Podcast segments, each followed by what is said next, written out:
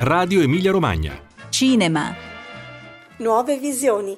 I film di ottobre da non perdere.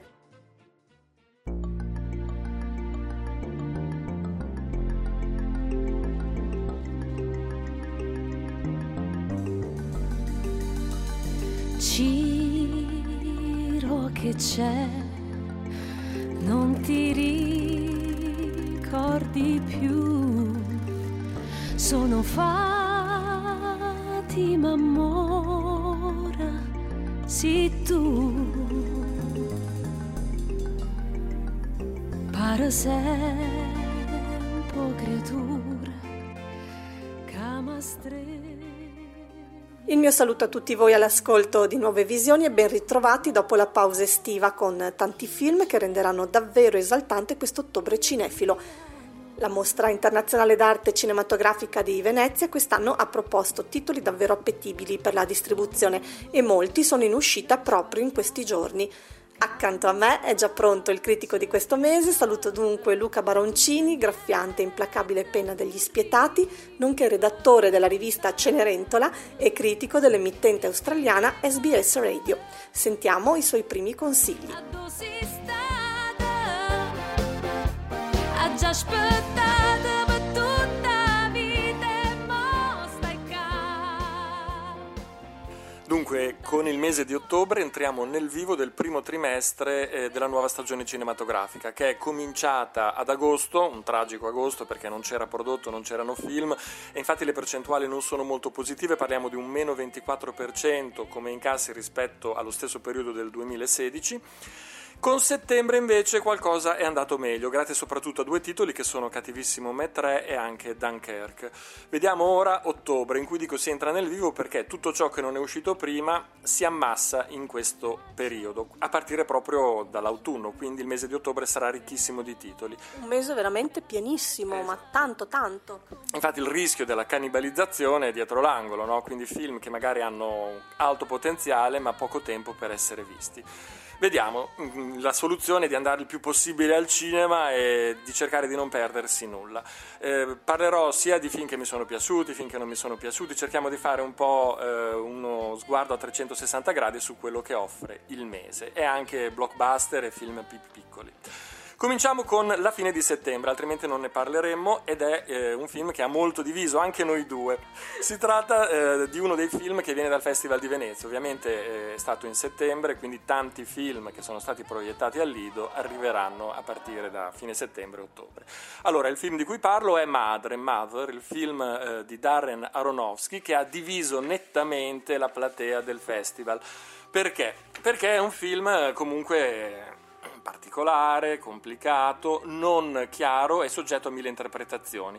Non so se è per questo che ha diviso, vedo che ognuno ha le sue interpretazioni. Eh, che dire, è una grande allegoria.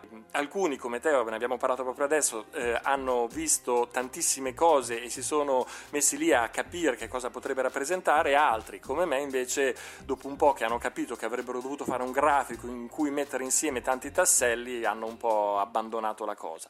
Comunque sia un film da vedere e da vedere al cinema. Ehm, la storia dico pochissimo perché questo è proprio un film da gustarsi al cinema, un uomo e una donna, figure archetipiche in una grandissima casa, isolati, un rapporto eh, che ha qualche crepa e che viene messo a dura prova dall'arrivo di ospiti inattesi. Non dico di più perché altrimenti qua lo spoiler arriva subito. Poi sì, è un ginepraio anche perché poi come si va oltre? No, no, infatti assolutamente. Eh, vi posso solo dire che il cast è sontuoso, eh, abbiamo la protagonista Jennifer Lawrence che tra l'altro sul set è nato l'amore con il regista, poi abbiamo eh, Javier Bardem, Michelle Pfeiffer, Ed Harris, un cameo di Kristen Wiig, che dire, eh, gustiamocelo al cinema, non vi dico altro. Ehm, è già uscito negli Stati Uniti, per adesso comunque è un film che diciamo ha proprio i presupposti per essere abbastanza eh, di nicchia nonostante questo grande cast, eh, vedremo come si comporterà in Italia e nel resto del mondo. Per quello che riguarda eh, il 5 ottobre, ormai le date sono canoniche, il giovedì escono i nuovi film, vi parlerò di tre titoli.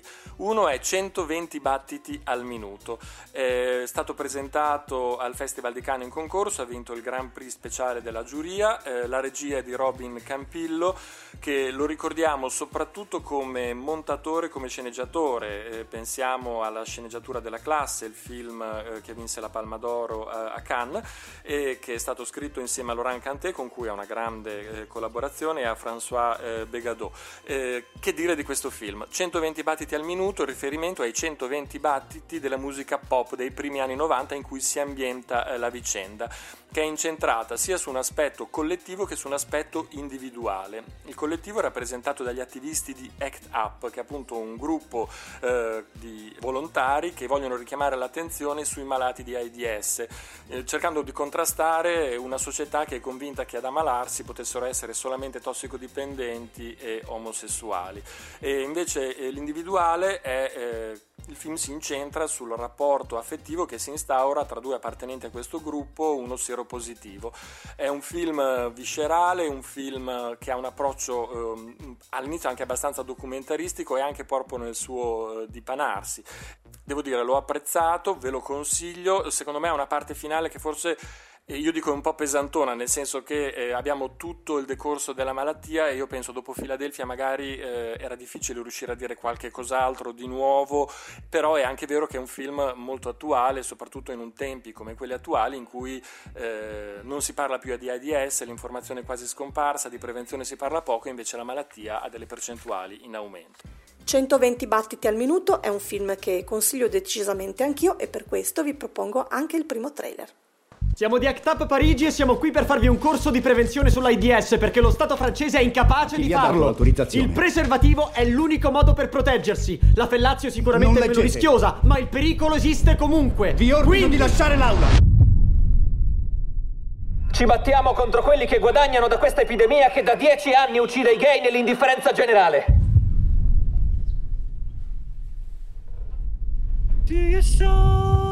Insieme possiamo unire le forze per resistere all'epidemia e ai problemi sociali che ne derivano. Non siamo noi ad avere bisogno delle case farmaceutiche, sono loro che hanno bisogno di noi. Aumenteremo la pressione e otterremo in qualunque modo i farmaci per chi ne ha bisogno.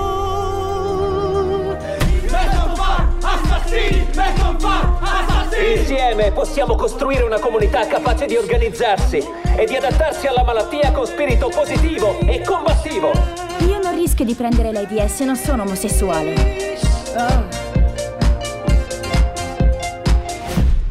ACTA Parigi ha scelto di affrontare l'AIDS come una sfida. Potete affrontarlo con noi. Unitevi a noi!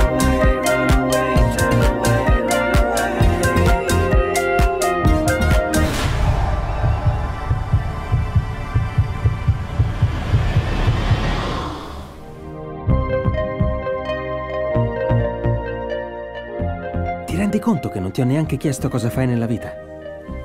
Io nella vita faccio il siero positivo. Direi che può bastare, no?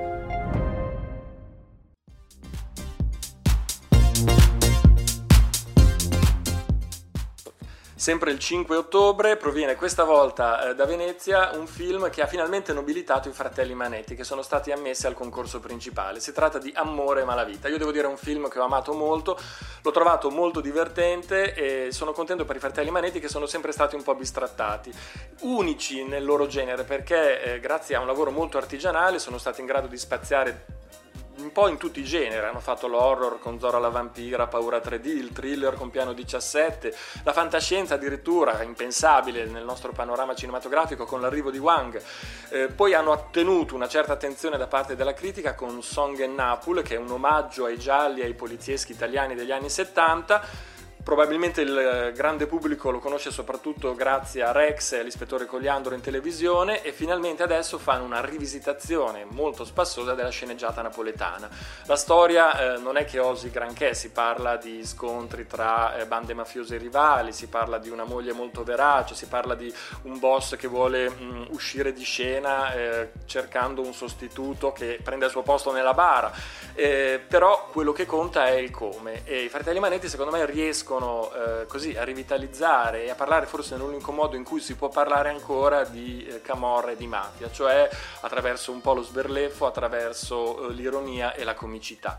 Eh, sono, è un film musicale, quindi eh, è meglio saperlo prima di andarlo a vedere perché alcuni subito, ah, musicale, non lo voglio vedere. Ci sono alcuni brani irresistibili. Sicuramente la Scampia Disco Dance, in cui si ironizza sulle vele di Scampia che eh, sono diventate un po' il simbolo di Napoli, come lo è la Torre Eiffel di Parigi, e anche una rivisitazione di What a Feeling di Flashdance, dove una corsia d'ospedale diventa il teatro di un amore ritrovato e una grande Claudia Gerini. Sì, finalmente Gerini, la Gerini che io trovo sempre un pochino stonata, invece stavolta ha trovato il suo ruolo, canta, balla e si dà da fare riuscendo a ottenere un ruolo importante. Il 5 ottobre esce anche uno dei film più attesi, non solo del mese, non solo della stagione, ma forse del decennio. Parlo di Blade Runner 2049, il sequel del film del 1982, il celeberrimo di Ridley Scott. Ridley Scott investe di produttore, in regia secondo me uno dei migliori registi della sua generazione. Denis Villeneuve, canadese, lo ricordiamo per Enemy, secondo me film strepitoso, purtroppo non distribuito, con uno strepitoso Jack Gillenal, Prisoner, Arrival e eh, che dire... Mm, la donna che che canta. Eh, la donna che canta, è vero, bellissimo. Eh, di questo nuovo film eh, non si sa nulla se non alcuni giornalisti che hanno visto il junket di presentazione con 25 minuti hanno già cominciato a fare spoiler, quindi non vi dirò nulla della trama. Parlerò delle new entry perché oltre a Harrison Ford abbiamo Ryan Gosling, Robin Wright e Jared Leto. Un'altra particolarità è che la colonna sonora doveva essere composta da Johan Johansson, che è probabilmente l'autore del momento e grande collaboratore di Denis Villeneuve, mentre invece la firma nei credits è solo di Hans Zimmer e Benjamin Wolfish.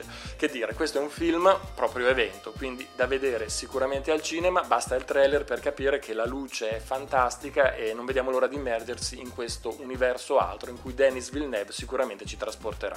Siamo davvero curiosi. Assolutamente. Naturalmente, vista la grande attesa per Blade Runner 2049, non può mancare la clip. Sentiamola dunque subito.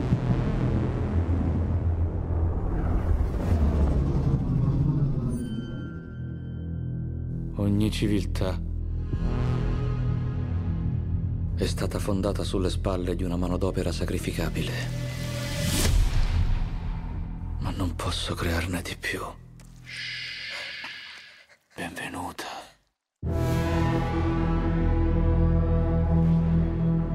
C'è un ordine nelle cose. Questo facciamo qui. Manteniamo l'ordine. Il mondo è fondato su un muro che separa le specie. Dia a entrambi i lati che non c'è il muro. E la guerra è certa.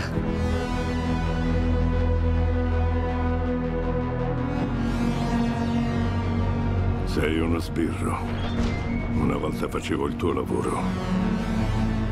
Ero bravo.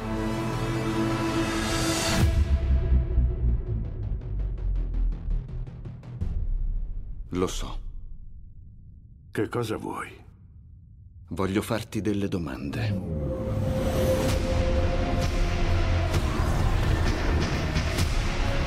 La chiave per il futuro è finalmente rivelata.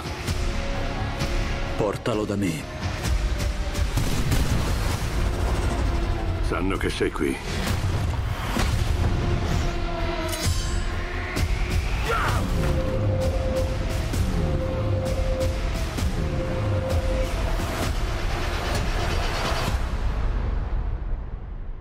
Te l'ho sempre detto, sei speciale.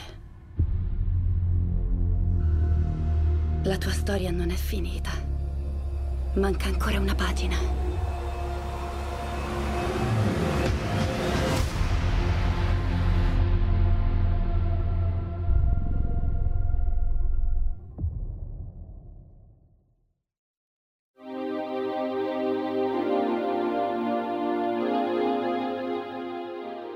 Prima di ricevere la parola a Luca vi segnalo che il 2 ottobre esce, distribuito dalla Cineteca di Bologna, il restauro di Blow Up di Michelangelo Antonioni, pellicola meravigliosa girata nel 1966 e vincitrice della Palma d'Oro a Cannes nel 67.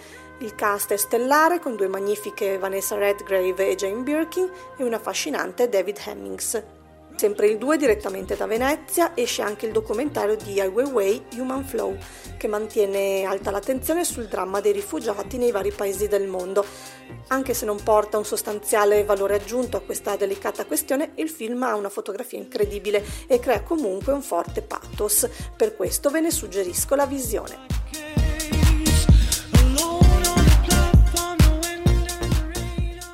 Passiamo al 12 ottobre. Uno dei film che escono proviene dalla Berlinale, Il Palazzo del Viceré, è stato presentato fuori concorso, diretto da Gurinder Chadda, regista indiana. Il nome non vi dirà tanto, ma alcuni suoi film come Sognando Beckham e Matrimonio e Pregiudizi forse vi rinfrescano la memoria. È un film molto sentito da questa regista perché racconta una storia che ha inciso molto sul passato della sua famiglia. L'ambientazione è nel 1947 quando l'India ottiene l'indipendenza e il film si sofferma sull'ultimo incarico politico nella futura ex colonia da parte di Sua Maestà che viene affidato a Lord Mountbatten, che è l'inglese per eccedenza. Infatti abbiamo Hugh Bonneville, che lo ricordiamo sicuramente in Downton Abbey. Sua moglie è Gillian Anderson e praticamente il film eh, cerca di chiarire come si è eh, concretizzata questa indipendenza attraverso un, un discorso che è molto lineare perché la materia è complessa e la regista ci tiene a rendersi il più comunicativo possibile. Eh, ovviamente l'opzione sfociò, ed è lo, la storia, insegnarcelo nella cosiddetta partizione tra India e il nuovo Pakistan, quindi una separazione religiosa. Diciamo che in Pakistan sono andati musulmani e eh, in India invece induisti e sikh, una eh, separazione separazione che ha creato eh, una migrazione di 14 milioni di persone e almeno un milione di morti per conflitti religiosi. Tutto questo emerge dal film in modo un pochino didascalico perché si sofferma sulla storia d'amore tra il valletto di Mountbatten e la traduttrice musulmana per la figlia del viceré, quindi diciamo che gli stratagemmi, eh, soprattutto di sceneggiatura, non sono particolarmente sofisticati, ma ciò che si prefiggeva eh, la regista era la chiarezza. Quindi forse un film che potrebbe essere confinato all'ora del tè delle 5, ma che comunque vale la pena di vedere esce sempre il 12 ottobre il film che ha vinto la sezione Orizzonti a Venezia, Nico 1988. Sono molto contento di questa vittoria perché è un film che subito ha aperto la sezione Orizzonti eh, è piaciuto a tutti. Il film è di Susanna Nicchiarelli che racconta la storia di Nico, che io devo dire non la conoscevo particolarmente, ma è stata modella dalla bellezza leggendaria, musa di Andy Warhol, vocalist dei Velvet Underground, ma la regista tenta un approccio internazionale e molto specifico, non vuole raccontare tutto tutto, spesso quando si racconta tutto lo si racconta superficialmente e male, ma si sofferma su un periodo della vita, cioè eh, questo personaggio celeberrimo è morto a 50 anni nel 1988 e diciamo che la regista si sofferma negli ultimi anni di vita, in cui il successo è ormai lontana, la vita è solitaria, lei viene intervistata soprattutto sul suo passato, è fuori forma fisica e anche psicologicamente ha molte voragini affettive dovute soprattutto alla relazione che non ha avuto col figlio, ha avuto con Alain Delon, mai accudito e dato in custodia quando era in giovane età. L'unica cosa che non è assolutamente cambiata è il suo carisma. Infatti eh, ha una presenza scenica e una voce fenomenale, di quelle che appena eh, senti ti incanti.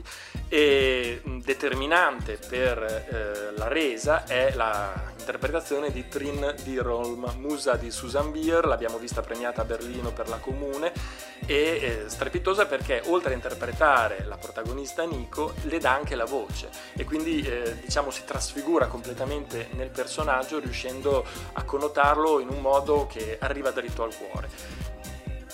Nico 1988, ve lo ricordo, arriva nelle sale italiane grazie alla casa di distribuzione bolognese Wonder Pictures. È un film davvero potente che anch'io vi consiglio e vi propongo pertanto il trailer.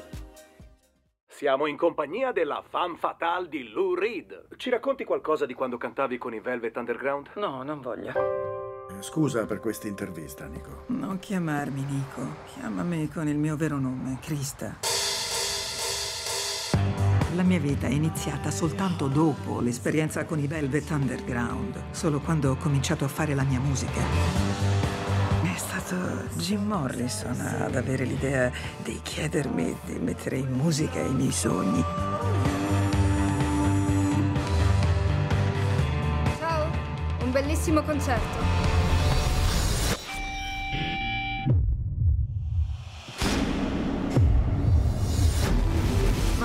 Cos'è questa voce che stanno dicendo? Se ti disintossichi posso aiutarti con tuo figlio. Io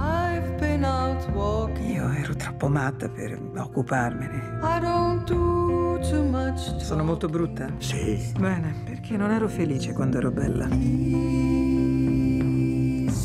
Avresti preferito un maggior successo commerciale? Non sopporto queste parole. Commerciale. Importa che tutti mi amino, non mi interessa.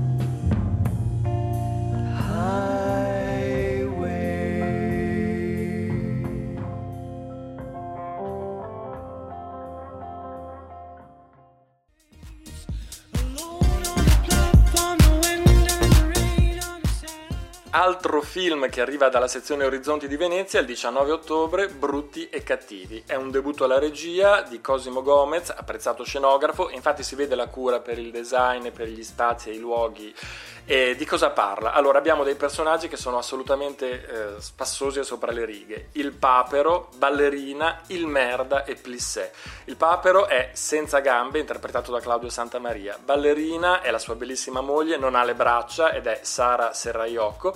Poi abbiamo il merda che è Marco D'Amore, miracolosamente coi capelli e con un alito fetido e tossico oltre misura. E poi abbiamo Plissé che è Simoncino Martucci un nano rapper molto attivo sulla scena romana che cosa fanno questi personaggi che sono proprio la, laidi e spregevoli per come sono caratterizzati? tanto. Molto divertino. E diciamo che organizzano un colpo e come spesso succede, ognuno oltre alla collettività ha anche un piano individuale, quindi si fregano l'uno con l'altro. Però ehm, è interessante come vengono rappresentati questi personaggi. Eh, il regista in conferenza stampa ha dichiarato proprio che eh, il tema sotterraneo del film è l'uguaglianza, perché eh, lui ha sempre avuto un po' la fissa di eh, divertirsi pensando a quanto un uomo possa essere cattivo, avido, spietato e voleva che questo venisse rappresentato eh, in modo il più possibile eh, equilibrato, attraverso dei disabili, che invece spesso vengono rappresentati con eh, una sorta di pietismo e invece questa volta lui ha voluto andare oltre a quelle che sono le convenzioni, a quelli che sono gli stereotipi e ha voluto fare un film in cui tutti comunque sono davvero brutti e cattivi fino in fondo. Se esiste il gioco, secondo me ci si diverte. È vero. Altro film in uscita il 19 ottobre e altro film molto atteso. Di cosa parliamo? It. Quindi eh, un romanzo celeberrimo che nel 1986 ha rivoluzionato il mondo dell'editoria, considerato il capolavoro di Stephen King. Si parla di tematiche che hanno infiammato generazioni, perché non solo la generazione di quell'epoca, eh, si parla della forza della memoria, dell'incisività dei traumi che in qualche modo eh, si ripercuotono anche quando si è grandi, la violenza spesso occultata dietro una maschera fragile e poi anche proprio l'animo umano gretto e basso dietro apparenze che invece sembrano un po' più benevole. E tutto questo prende la forma di Pennywise, questo clown, eh, questa presenza un po' multiforme e questo è il libro. Vediamo come sarà eh, rappresentato cinematograficamente, eh, c'è grande curiosità, il film è già uscito negli Stati Uniti battendo tutti i record, è uscito con un debutto nel weekend di 123 milioni di dollari, quindi eh, miglior debutto di ottobre, miglior debutto per un film R restricted, quindi vietato ai minori di 17 anni non accompagnati. Ehm, la curiosità è tanta, eh, il film si sofferma, è diverso rispetto al romanzo da quello che ho letto perché mentre il romanzo alterna il passato al presente, il film si concentra su quello che è il passato, quindi probabilmente ci sarà un sequel, non è ancora stato annunciato ma visto il successo ci sarà sicuramente. Eh, la regia è di André Muschietti nonostante eh, Kerry Fukunaga, il creatore di True Detective, abbia partecipato attivamente al progetto scrivendo una sceneggiatura che poi è stata rimaneggiata e poi lo ha abbandonato per divergenze creative. Il super cattivo, eh, quindi questo Pennywise, è rappresentato da Bill Skarsgård che si dice non faccia rimpiangere il Tim Carrey dell'edizione televisiva del 1990. Quindi che dire, uno di quei film per cui ci si deve fiondare subito al cinema, immergersi nella storia e poi vedere i brividi sotto pelle dove arrivano. Sconsigliato ai deboli di cuore e a chi teme il clown. Sicuramente, perché Pennywise fa paura solo a vederlo. Il 19 ottobre esce un film che proviene dalla Berlinale dove era in concorso Una donna fantastica, alla fine vincitore come migliore sceneggiatura.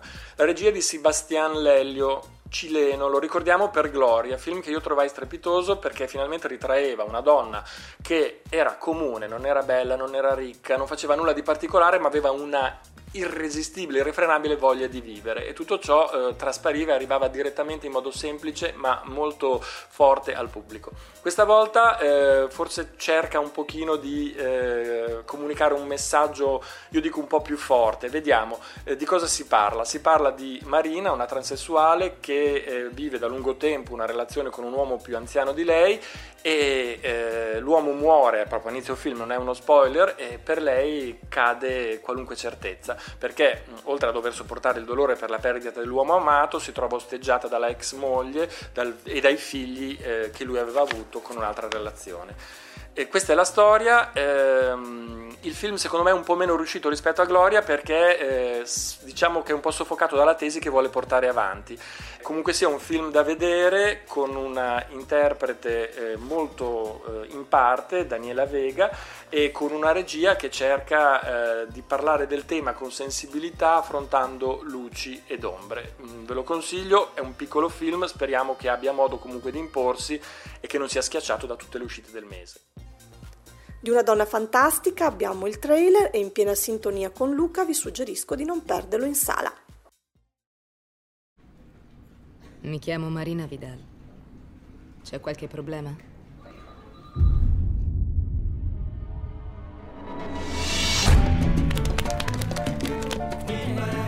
Vale due biglietti per le cascate di Iguazú.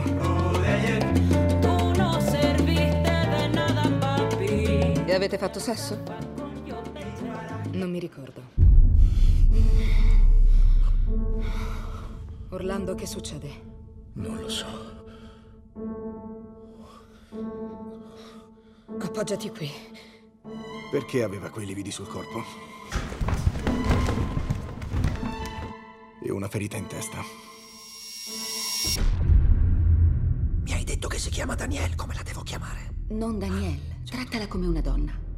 Scusa se sono un po' brutale, ma io penso che fosse solo pura perversione.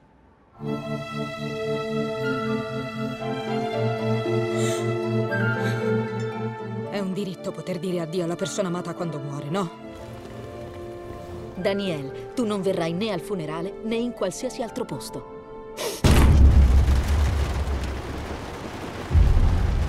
Che volete? Perché non vai a distruggere le famiglie da un'altra parte, brutto mostro? Signorina Marina Vidal?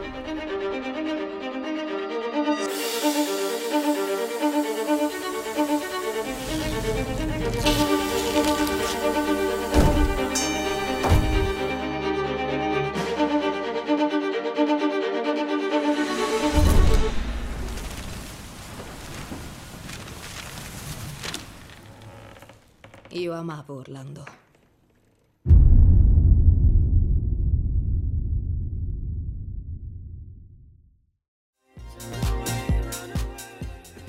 Dal 19 ottobre abbiamo anche La battaglia dei sessi, eh, diretto da Jonathan Dayton e Valerie Ferris. Il nome di questi due registi probabilmente non vi dice tanto, ma se vi dico Little Miss Sunshine sicuramente vi si accende una lampadina. Famosi per avere diretto eh, tantissimi video musicali per band come Ram, Beastie Boys e anche tanti commercial. Eh, cinematograficamente meno attivi perché dopo Little Miss Sunshine hanno diretto Ruby Sparks nel 2012 e ora tornano con La battaglia dei sessi. Di cosa si parla? Della celeberrima partita a tennis avvenuta il 20 settembre 1973 tra Bobby Riggs e Billie Jean King.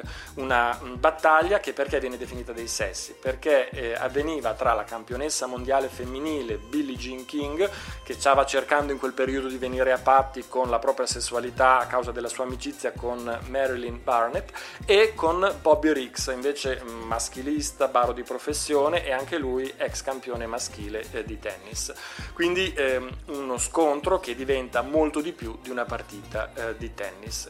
Ovviamente importanti gli interpreti, abbiamo Emma Stone dopo l'Oscar per La La Land, mentre invece Bobby Riggs è interpretato da Steve Carrell. Arriviamo a fine mese, il 26 ottobre, Vittoria e Abdul. Anche in questo caso un film che proviene dal Festival di Venezia, dove è stato presentato fuori concorso Ennesima collaborazione tra Stephen Frears e Judy Dench, dopo il modesto Lady Anderson presenta e il toccante Filomena. E per eh, Judy Dench ennesima regina, è già stata regina Vittoria in La mia regina di John Madden, ha vinto l'Oscar per Shakespeare in Love quando ha interpretato Elisabetta I, qua di cosa si parla? 1887, giubileo della regina Vittoria, incontro con Abdul Karim che parte dall'India per donare alla regina una medaglia in occasione proprio dei festeggiamenti per il giubileo. Inaspettatamente si crea un legame tra i due che diventa molto molto forte e che ovviamente verrà ostaggiato dalla corte perché rischiava di confondere quelli che erano i colonizzati dai colonizzatori. E il film parte, diciamo, secondo me molto piacevole. E, con la descrizione di quelli che sono i protocolli di corte e poi nel momento in cui si concentra sul legame tra i due secondo me scende un po' nel convenzionale e non osa tanto. Soprattutto secondo me la figura di Abdul non è molto approfondita e eh, il film si accontenta di rimanere nei binari della commedia di costume.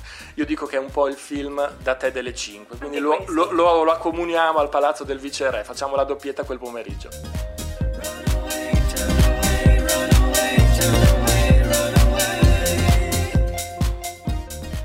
Siamo in chiusura, ma prima di salutarvi vi ricordo che in occasione di Halloween troveremo come evento speciale nelle sale dal 31 ottobre al 2 novembre Shining di Stanley Kubrick. Lo si potrà vedere nella sua versione da 119 minuti, abbinato alla proiezione dell'inedito cortometraggio intitolato Work and Play, che è un ovvio richiamo alla fase mantra di Jack Torrance. È davvero tutto, ringrazio Luca Baroncini per i suoi numerosi e dettagliati consigli e ringrazio tutti voi naturalmente dell'attenzione. Nuove Visioni vi dà appuntamento il primo novembre con le uscite del mese. Un saluto da Anna Sbarrai.